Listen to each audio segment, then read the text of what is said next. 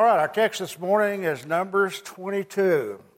And we're going to go through three chapters this morning, but not reading them and just talking about these three chapters uh, this morning. And it's really one incident in the life of the people of Israel as they come up uh, out of Egypt and uh, on their journey to the promised land.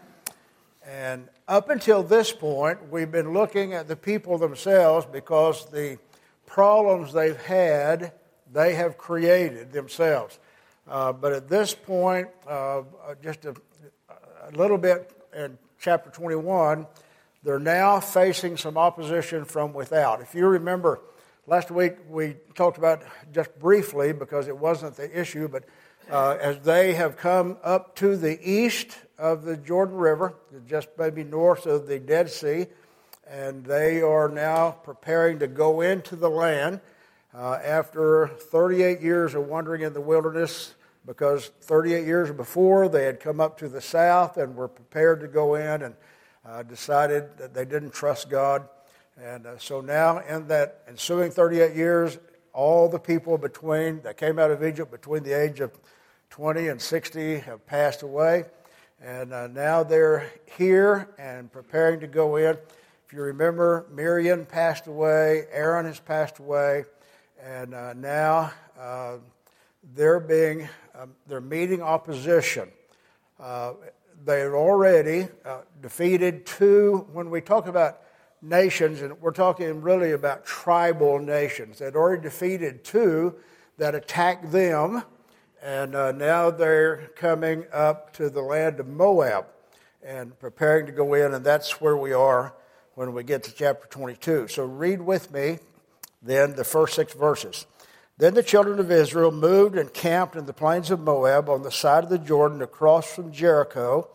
Now Balak, the son of Zippor, saw all that Israel had done to the Amorites, and Moab was exceedingly afraid of the people because they were many, and Moab was sick with dread because of the children of Israel.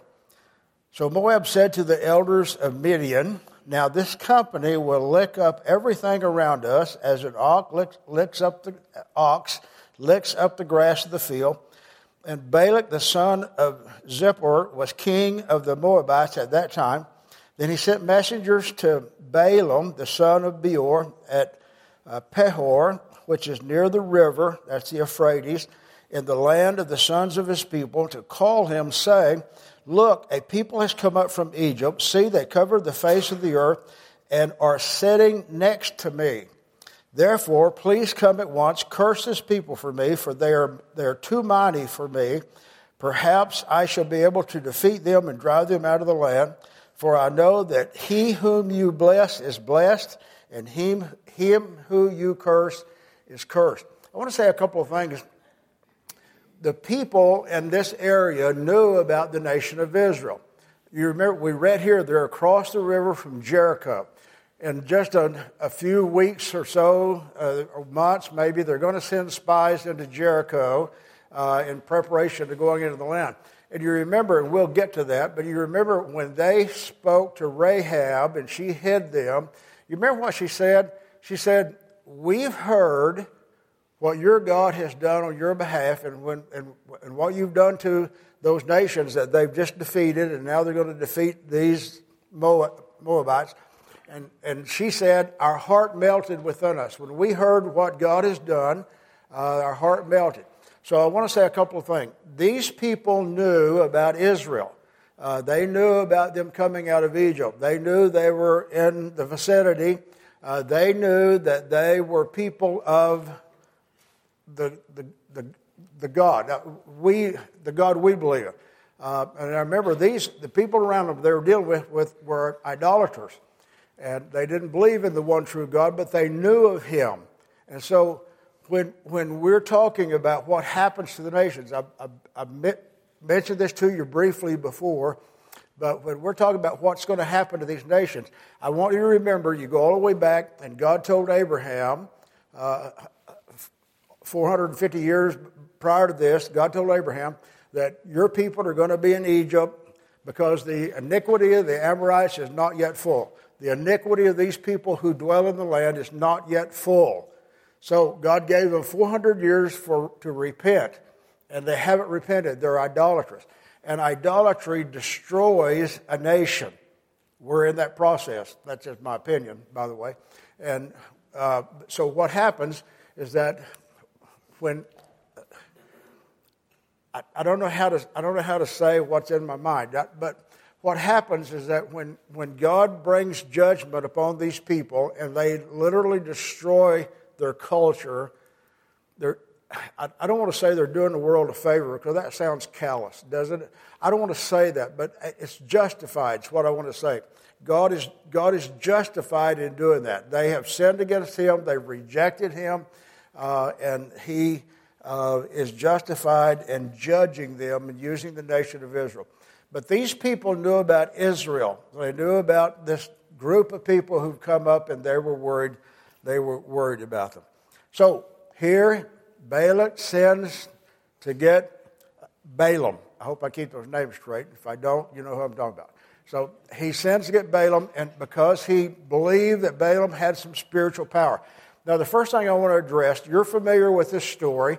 The first thing I want to address was Balaam a believer in the one true God? Um, the, the opinions of the commentators are diverse. I don't believe he was. In the Old Testament, the Holy Spirit came upon people to, to uh, do the work of the Lord uh, and to be an instrument in the Lord's hand. The Holy Spirit came upon people but didn't indwell them. Okay, we we who believe under the new covenant, we're dwelt by the Holy Spirit. We are sealed in the hand of God by the Holy Spirit, and so we are His children. It wasn't so in the Old Testament. The Holy Spirit came upon them. You remember Saul, when the first king of Israel, when the Holy Spirit came upon him, he prophesied, but many people don't believe Saul was ever what we would say saved, that he ever uh, really had faith in the one true God, knew of him, responded to him. That's my opinion of Balaam, and I want to tell you why. I want to give you some scripture that's not going to be on here, but I was going to tell you about 2 Peter 2.15. Peter writes that Balaam loved the wages of wickedness. Okay, if you love the wages of wickedness, it'd be hard to be what we would say saved. Jude talks about those who have, quote, rushed for profit into Balaam's error and Revelation 2:14 talks about the evil counsel of Balaam, quote, who taught Balak to entice the Israelis to sin by eating food sacrificed to idols and by committing sexual immorality. Numbers 31 verse 16 says that Moses says, These women of Moab, where we are today, caused the children of Israel through the counsel of Balaam to trespass against the Lord in the incident of Peor.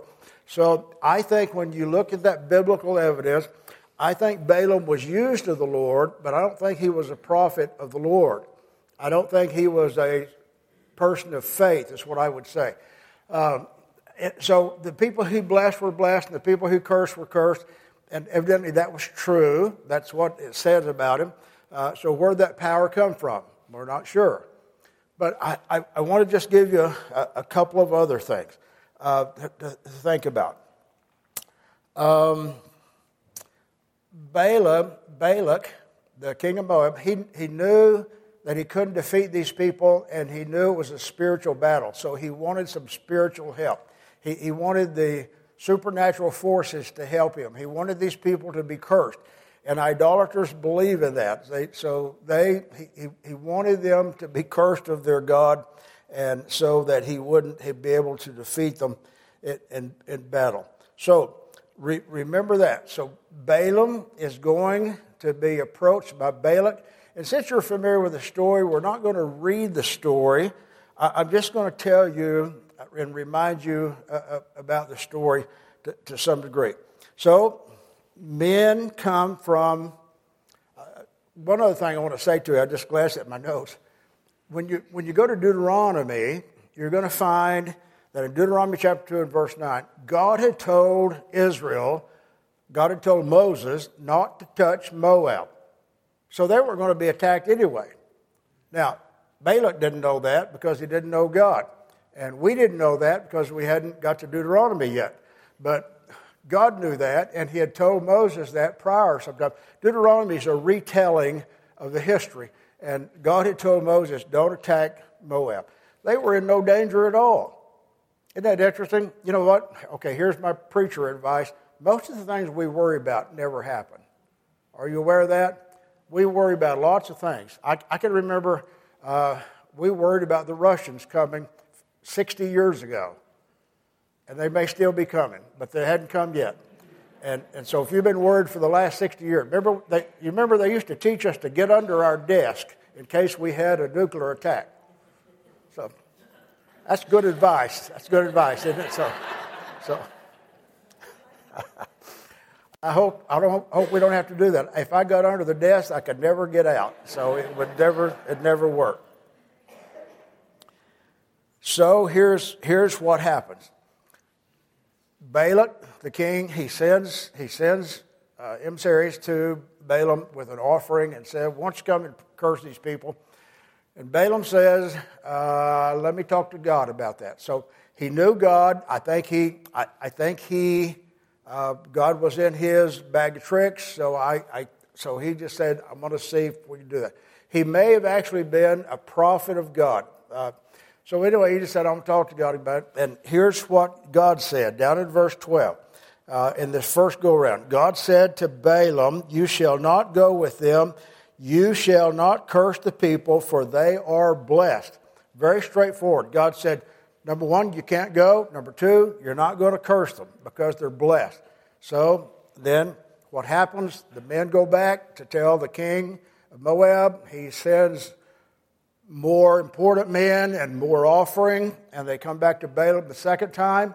And uh, Balaam says, you know, if you gave me all the gold in your house, I couldn't do that, but spend the night and I'll see what God has to say. Okay, so he he is tempted. He wants to go. That's my opinion. He wants to go. I think we get that from the text. He wants to go because he wants the offering. Remember, that's what we read in this commentary. He loved the wages of wickedness. So these people were already blessed, but he wanted to go curse them to get paid for it. That's what we read in 2 Peter. And so they, they spent the night, and uh, God said this to him. Read in verse 20. Uh, when, when Balak goes and speaks to the Lord, in verse 20, God came to Balaam at night and said to him, If the men come to call you, rise and go with them, but only the word which I speak to you, that you shall do. God will let us have our way if we persist. Are you aware of that? Uh, at some point in time, if you're hard headed and you don't respond to the signs uh, that God gives us through His Word, you don't respond to His Word, I should say, God will let us have our way. And uh, the judgment will follow that, but He lets us have our way. That's what we've been reading about the whole nation of Israel. Again, 1 Corinthians uh, 10 tells us that what they went through are examples to us upon, upon whom the end of the age have come.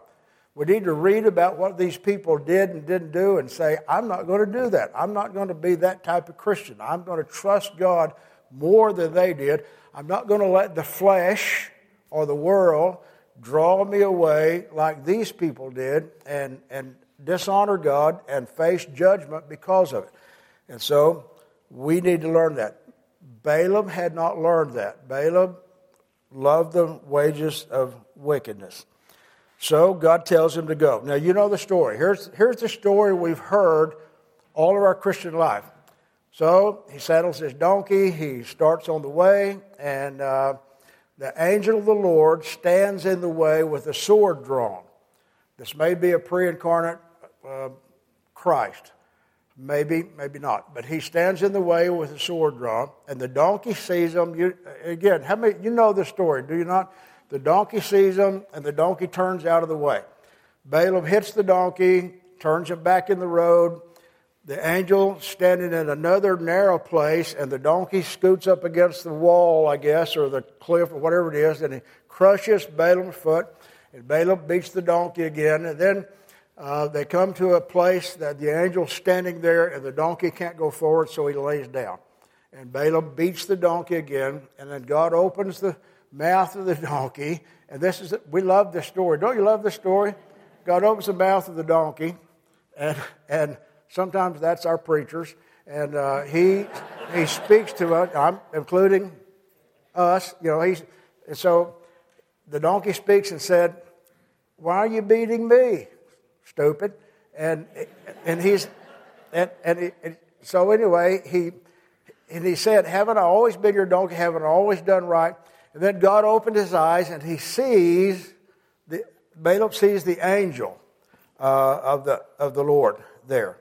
So uh, here's the interchange between them. Verse 31 of this chapter. Then the Lord opened Balaam's eyes. He saw the angel of the Lord standing in the way with his drawn sword in his hand, and he bowed his head and fell flat on his face.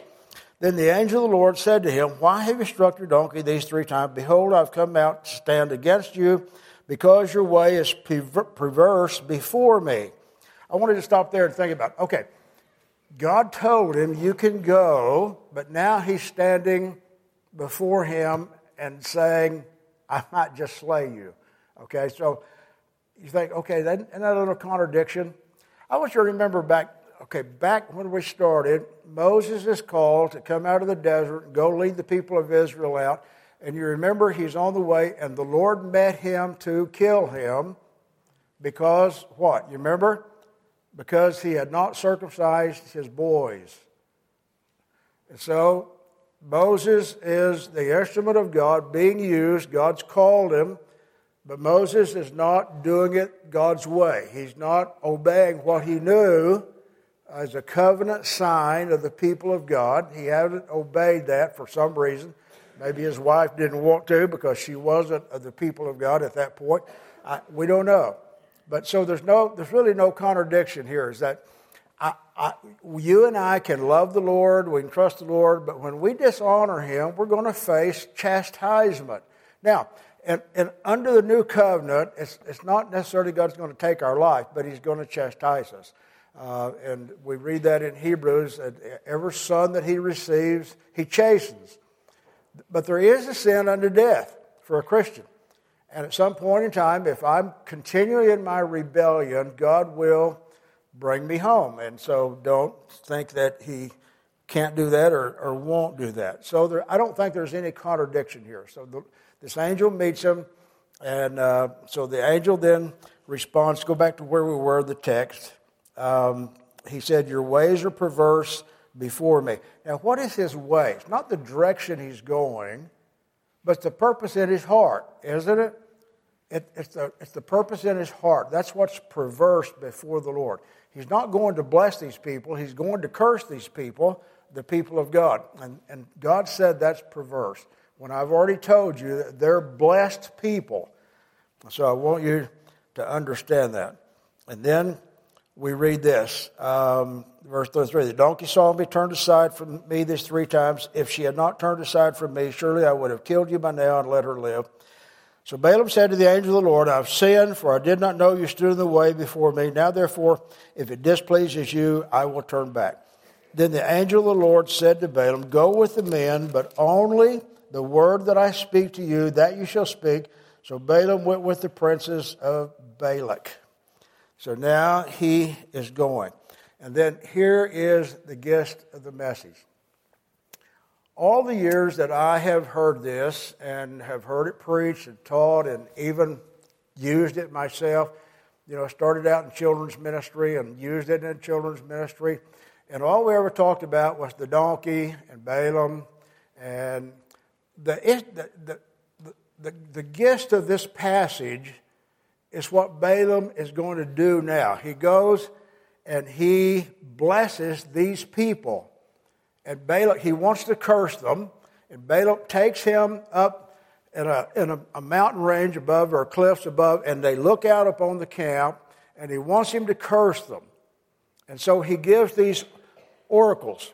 And an oracle is simply a, a, not necessarily a prophecy about what's going to happen in the future, but it's a proclamation from God through a person. So he gives these oracles.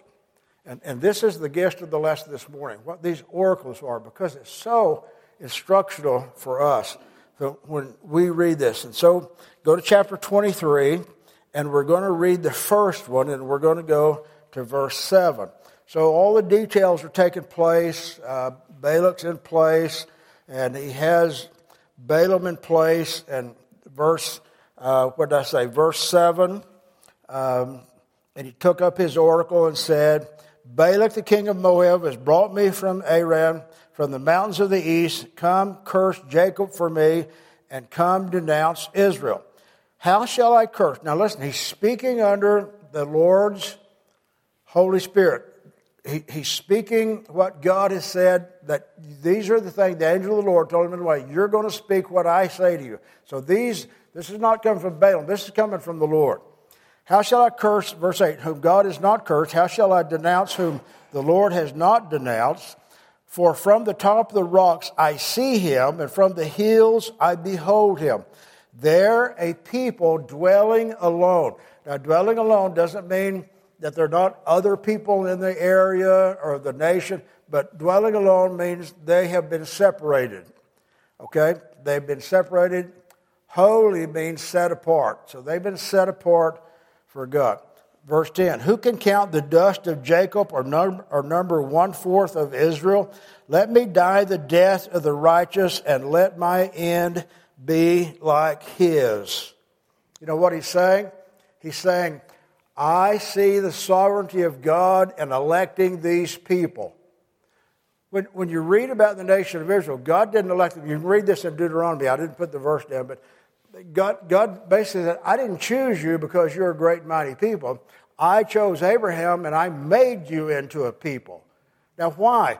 Why? In God's sovereignty, why did He pick this one nation above the other nations? He wanted them to be a people separated unto Himself to tell the nations of the world about the one true God and about His Son, the Savior. He wanted to prepare the world for the coming of Jesus Christ.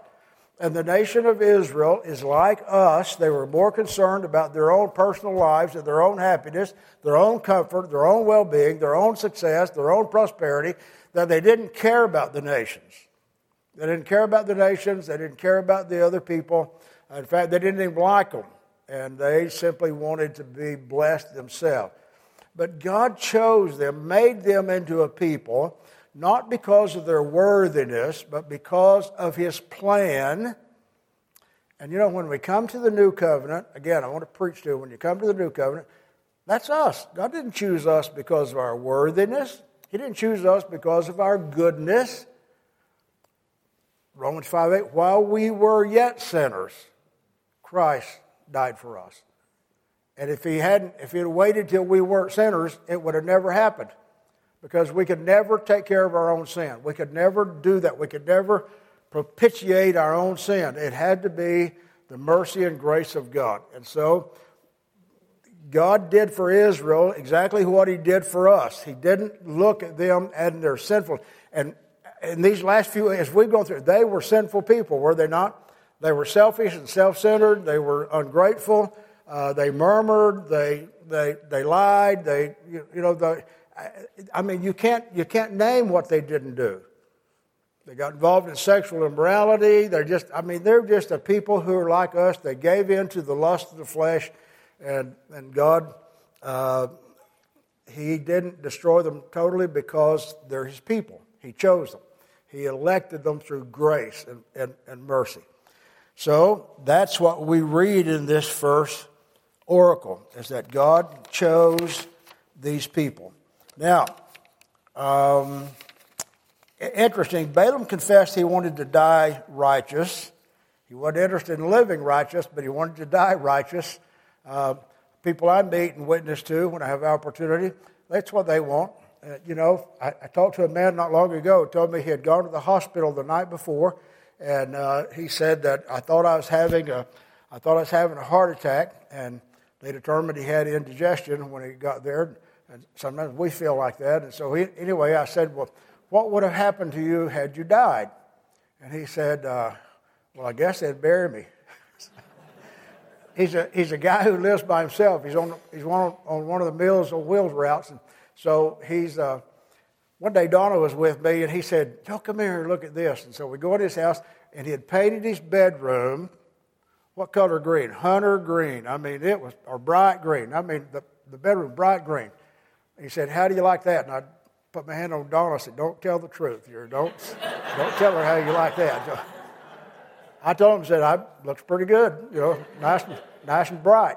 So, okay, where were we now? But, but so he was telling me, he said, I don't, I don't know.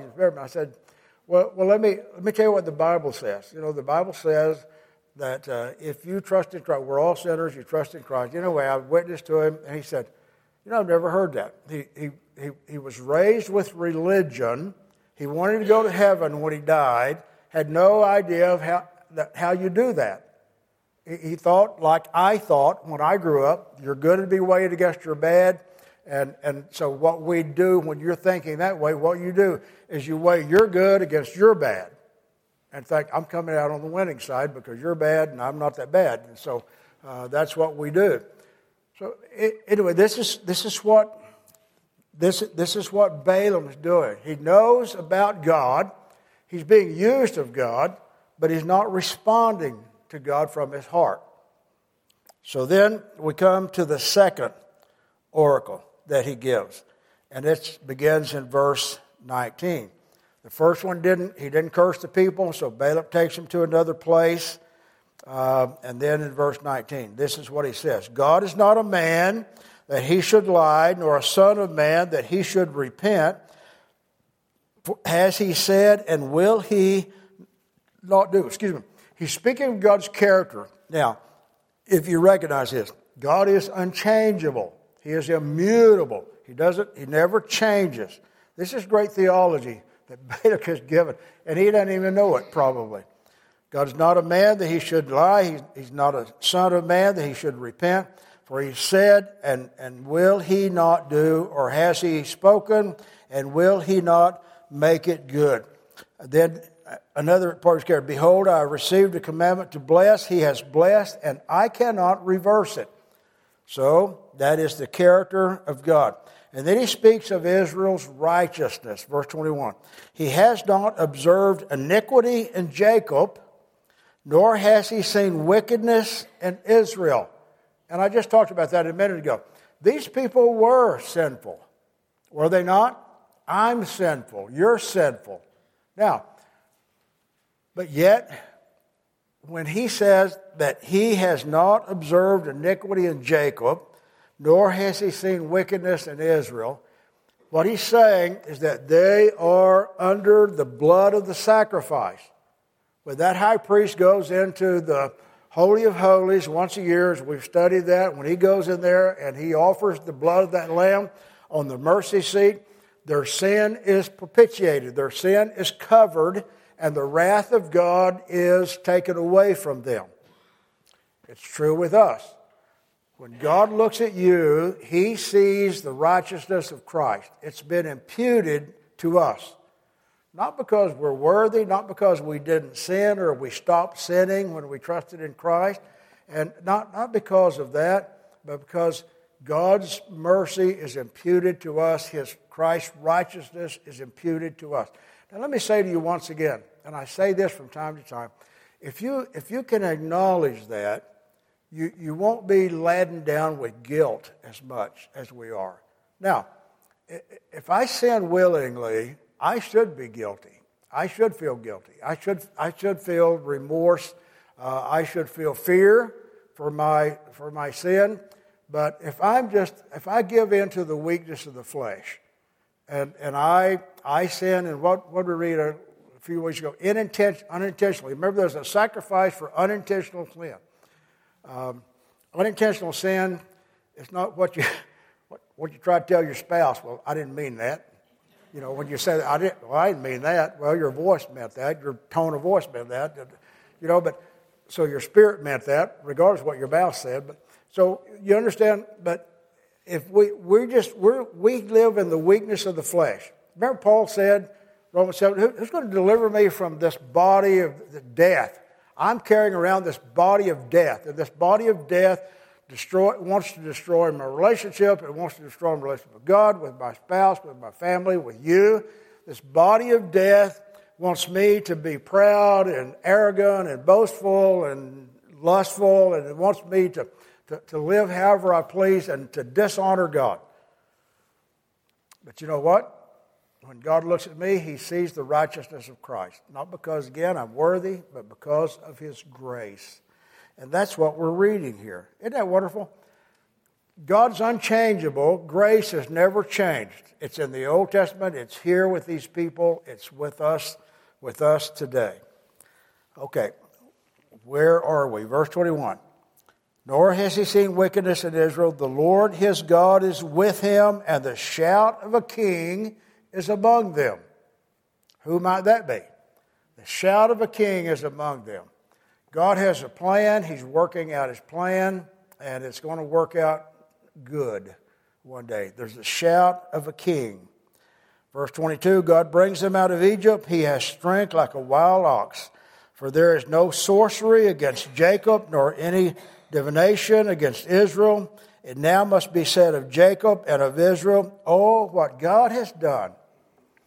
You remember, you come again to Paul's writings, and Paul said in chapter 9 that he has this heart for his people. And remember what he says about them? These are the, these are the people, Paul is saying, these are the people who, they're not in belief, but these are the people to whom was given the, the uh, let me see if I can remember, given the covenant, uh, given the, the sacrifices, given the blessing. These are the people of God. Paul's saying about the Jewish nation, these are the people of God. These are the people that God used. These are the fathers.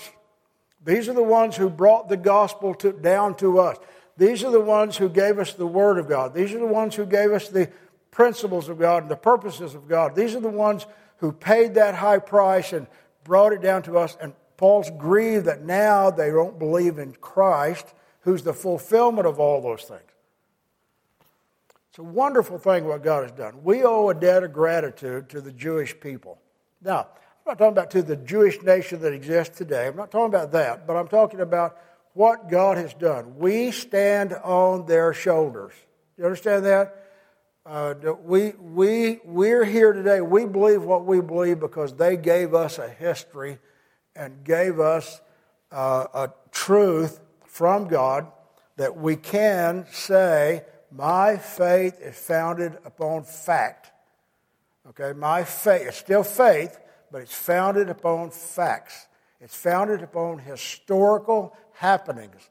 And so my faith is secure in what I believe. So, of Israel, oh, what God has done. Verse 24 Look, a people rises like a lioness and lifts itself up like a lion. It shall not lie down again until it devours the prey and drinks the blood of the slain. I can imagine old Balak standing over here, the king of Moab, and he's hearing Balaam say this and say, they're going to rise like a lion and they're going to drink the blood of their prey. And he's thinking, what am I paying you for? Well, that's really what he does. Verse 25. It's not on the screen because I didn't give it to David. Then Balak said to Balaam, Neither cursed them at all nor blessed them at all. So Balaam answered and said to Balak, Did I not tell you, saying, All that the Lord speaks, I must do? So now we come to the next one.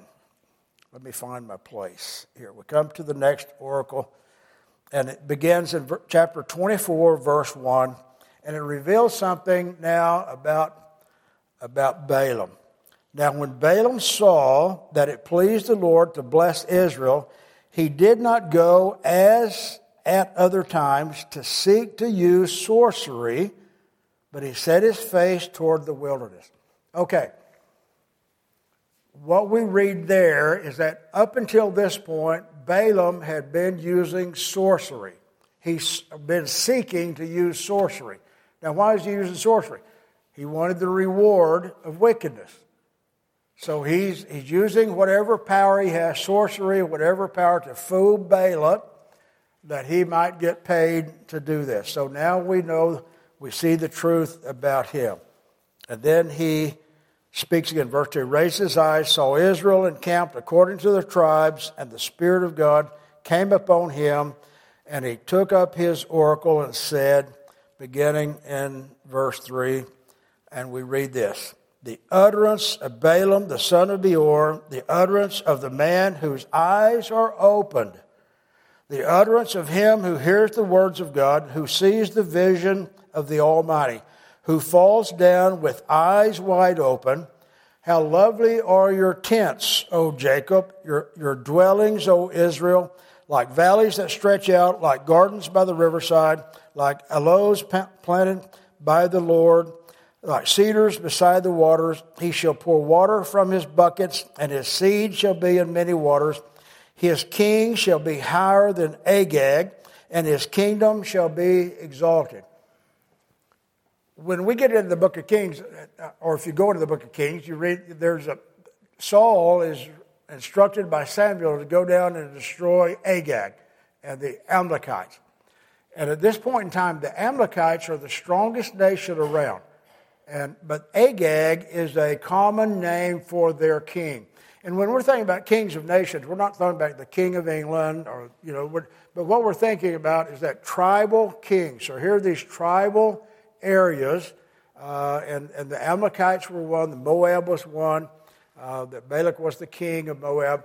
And so there's these tribal areas, and the Amalekites were the strongest. And here, he's hearing, Balak, Balak is hearing Balaam say that the king of Israel is going to be higher than Agag, higher than the most powerful king that they knew about in their region. His kingdom shall be exalted. And then read this in verse 8. God brings him out of Egypt. He has strength like a wild ox. He's talking about the nation now. He shall consume the nations, his enemies. He shall break their bones and pierce them with his arrows. His bows, he bows down, he lies down as a lion, and as a lion, who shall rouse him? Blessed is he who blesses you, and cursed is he who curses you. Remember that was given to Abraham previously, that God told Abraham, uh, whoever blesses you will be blessed, whoever curses you will, will be cursed. So he's speaking about their future. God's saying, when Balak looks out and he sees the tents and he sees all this people spread out, and the Lord has him say, These are my people and they have a future.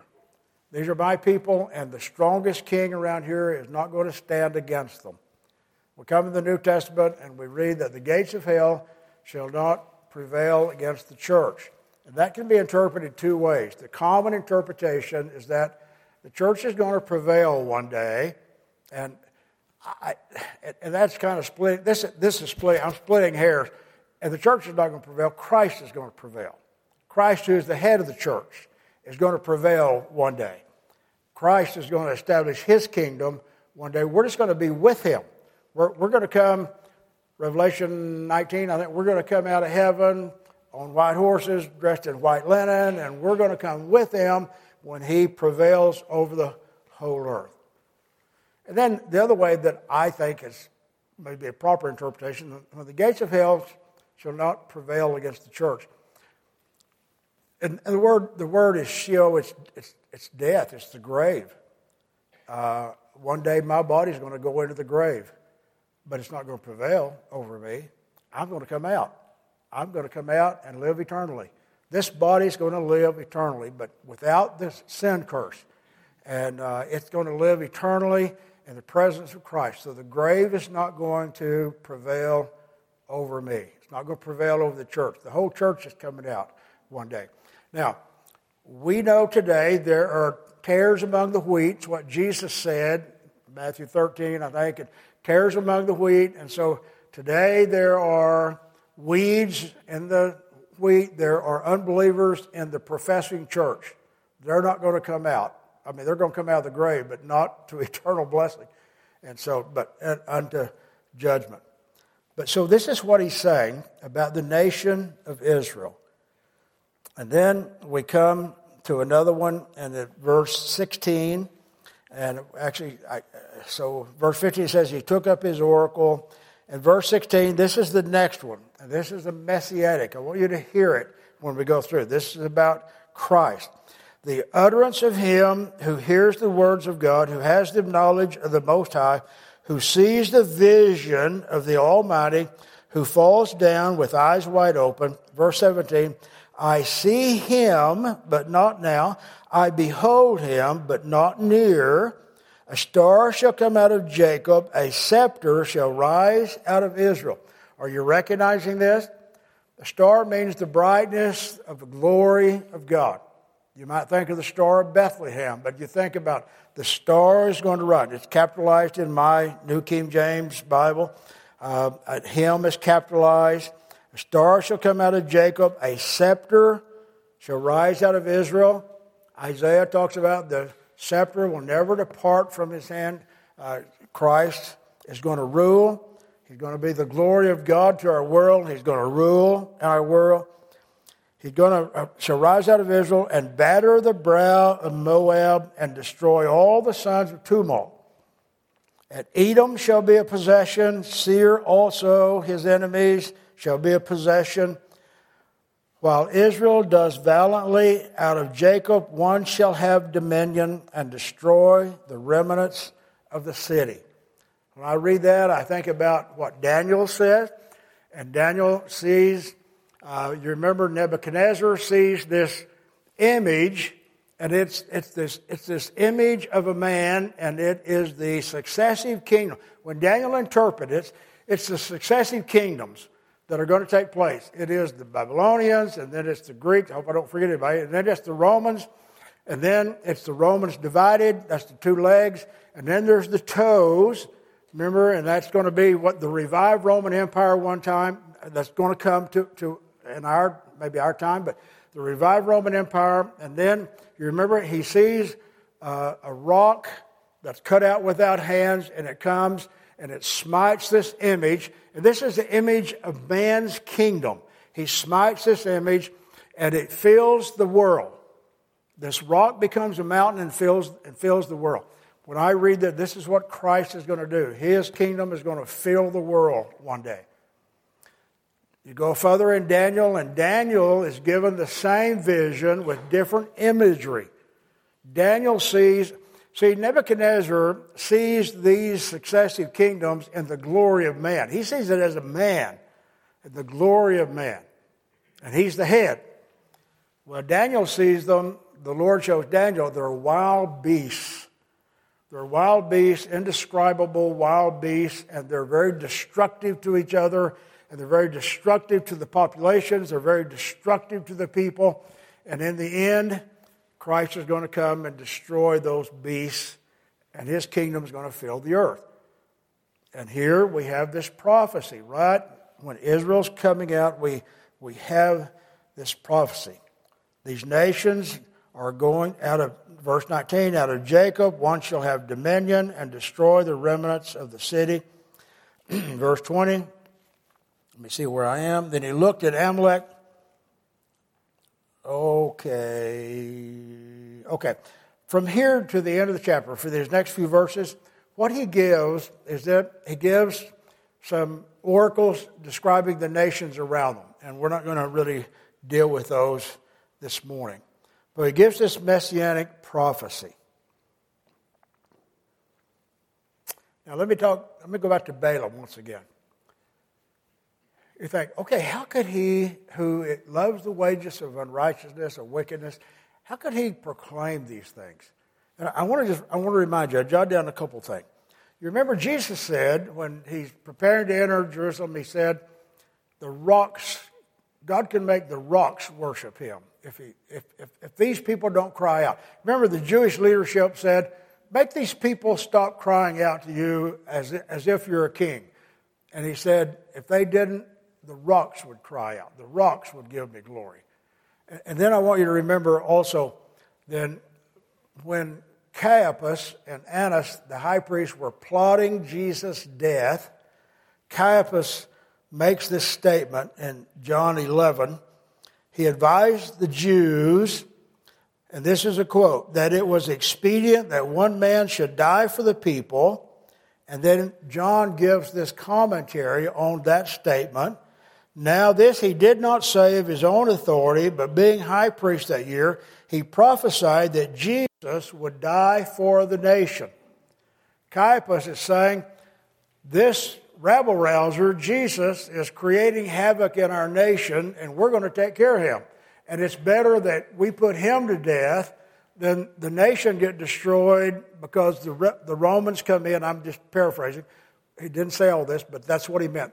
The Romans are going to come and, just, and take over our nation and take over our leadership if we, if we don't quit, get this rabble rouser taken care of.